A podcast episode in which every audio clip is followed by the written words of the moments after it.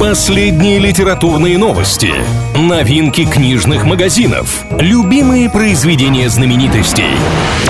Книга ворот на правильном радио. Приветствую всех книголюбов, с вами Илья Андреев. В ближайшие пару минут будем говорить о литературе и всем, что прилагается. Что нового?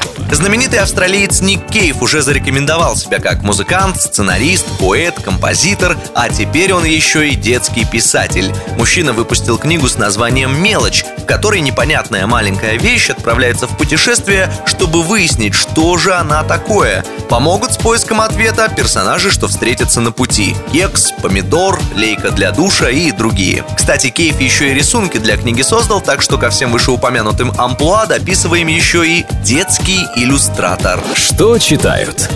Сегодня точнее будет сказать, что слушают, потому что речь пойдет о популярном сервисе аудиокниг Storytel, пользователи которого рассказали работы каких классиков они любят больше всего. Третьего места по итогам опроса удостоился Лев Николаевич Толстой. На второй строчке оказался индийский романист Шиваджи Саман. Ну а лидерство респонденты отдали Федору Достоевскому, которого, по данным аналитиков Storytel, чаще слушают пользователи из Турции, а не жители России. Что интересного?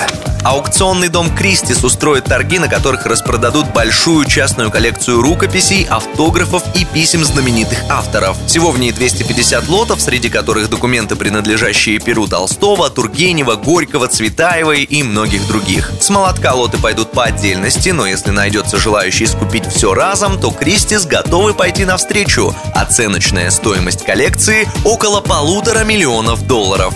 На этом у меня пока все. С вами был Илья Андреев. Услышимся на правильном. Книга ворот на правильном радио.